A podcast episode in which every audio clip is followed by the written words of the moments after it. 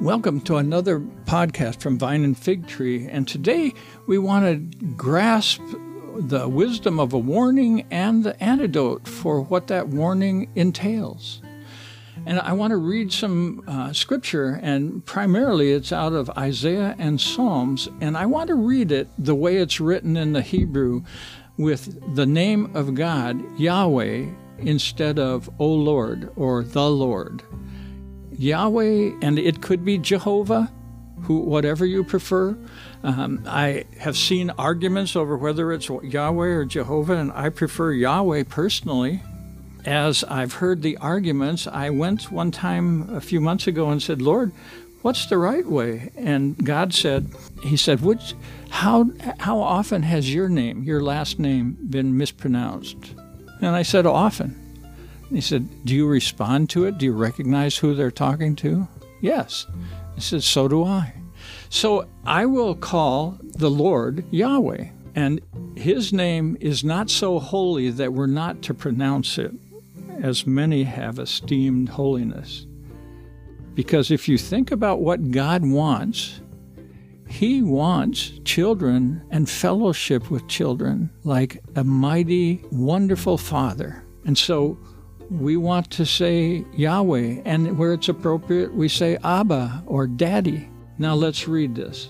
Woe to the rebellious children, says Yahweh, who take counsel but not of me, and those who devise plans but not of my spirit, that they may add sin to sin, who walk to go down to Egypt and have not asked my advice, to strengthen themselves in the strength of Pharaoh and to trust in the shadow of Egypt. Now, many congregations in our day have done exactly that. They've asked counsel but not of God. They've devised business plans for the church rather than the move of the Holy Spirit, and we are reaping what we have sowed. Woe to a rebellious children who take counsel but not of me. And we are becoming to the point of what happened to Israel when they had conquered Jericho, and now it's time to go up to Ai, and they didn't pay any attention to God and they were defeated. And then when they came back and trusted God and He directed their steps, they were victorious. But what happened? They lost a lot of men to that mistake. So Isaiah 30, 8 through 11 says this Now go, write it before them on a tablet and note it on a scroll, that it may be for a time to come, forever and ever, that this is a rebellious people, lying children, children who will not hear the law of Yahweh. And remember, Jesus said, If you love me, keep my commandments. And going on, who says to the seers, Do not see, and to the prophets, Do not prophesy to us right things, speak to us smooth things, prophesy deceits. Get out of the way, turn aside from the path, cause the Holy One of Israel to cease from before us. And isn't that what's happened in our society? And it really impacted in the educational establishment, where God has been thrown out of school and God is now being thrown out of the workplace, and we're to be hidden examples of righteousness. no, no, that's not God's plan. He is not delighted that his children are speaking smooth things or those who say they're his children. God wants us to pay attention to him and get back on the path. And that's what's depicted in Isaiah 30, 15 through 18. For thus says Yahweh, the Holy One of Israel in returning and rest you shall be saved. In quietness and confidence shall be your strength. That's the message, the antidote for today. We need to return and rest in the Lord. Return from all these rebellious works, the worldly ways that the church has embraced, and come back to His Word and His directions and do it his way, not the way of mankind. But here's the problem In returning and rest you shall be saved, in quietness and confidence shall be your strength, but you would not. And you said, No, for we will flee on horses, therefore you shall flee. And we will ride on swift horses, therefore those who pursue you shall be swift. One thousand shall flee at the threat of one, at the threat of five you shall flee. To your left is a pole on top of a mountain and is a banner on a hill. Wow, that's not much left of the nation of Israel, is it? A pole with a banner on it. That's sad. And that is what could well happen here.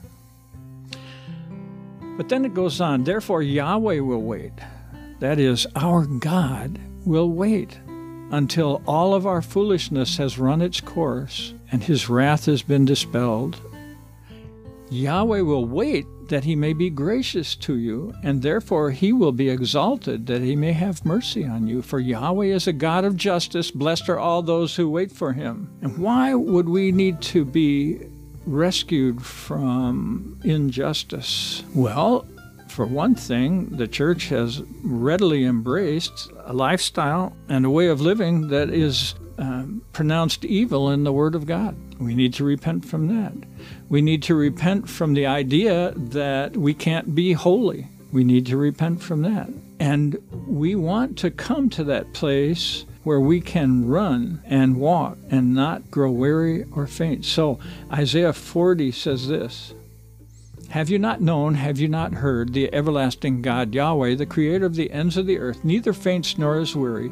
His understanding is unsearchable. He gives power to the weak, and to those who have no might, he increases strength. Even the youth shall faint and be weary, and the young men shall utterly fall. But those who wait on Yahweh shall renew their strength. They shall mount up with wings like eagles.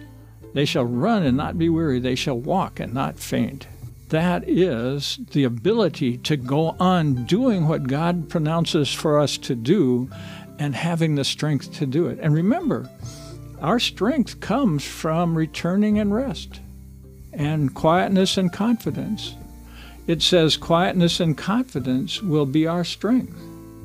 And that's where we find it. God imparts it to us as we sit with Him. Just like when Moses came down from the mountain and they were able to see on his face the glory of God, even so, people will be able to see our strength in difficult times as we spend our time with the one who gives strength.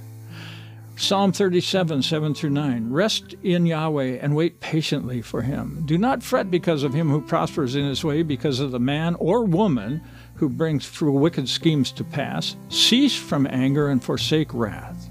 Do not fret, it only causes harm. For evildoers shall be cut off, but those who wait on Yahweh, they shall inherit the earth. And then Psalm 123 2 Behold, as the eyes of servants look to the hand of their masters, and the eyes of a maid to the hand of her mistress, so our eyes look to Yahweh our God until he has mercy on us. Servants looking to the hand of their masters, those are slaves. Maidens looking to the hand of their mistresses, those are slaves. Our eyes, as slaves, look to Yahweh our God. You know, that's the humility that He wants in us, that we recognize that we're unprofitable servants. And as Paul said, we are bond slaves of the Most High God. When we walk with that humility to do justly, love mercy, and walk humbly, He takes great delight in those of us who have a contrite heart. In Psalm 145, 17 through 21, Yahweh is righteous in all his ways, gracious in all his work. Yahweh is near to all who call upon him, to all who call upon him in truth. He will fulfill the desire of those who fear him. He will also hear their cry and save them. Yahweh preserves all who love him, but all the wicked he will destroy. My mouth shall speak the praise of Yahweh, and all flesh shall bless his holy name forever and ever. And that's going to be a glorious day when all flesh blesses God's holy name. When there is no more strife, nor anger, nor deceit, nor lying, nor cheating, no thievery. That will be a wonderful day. And God has just laid out for us how we can participate in that by waiting upon Him. Have a blessed week, and we'll see you next week if the Lord is willing. Amen.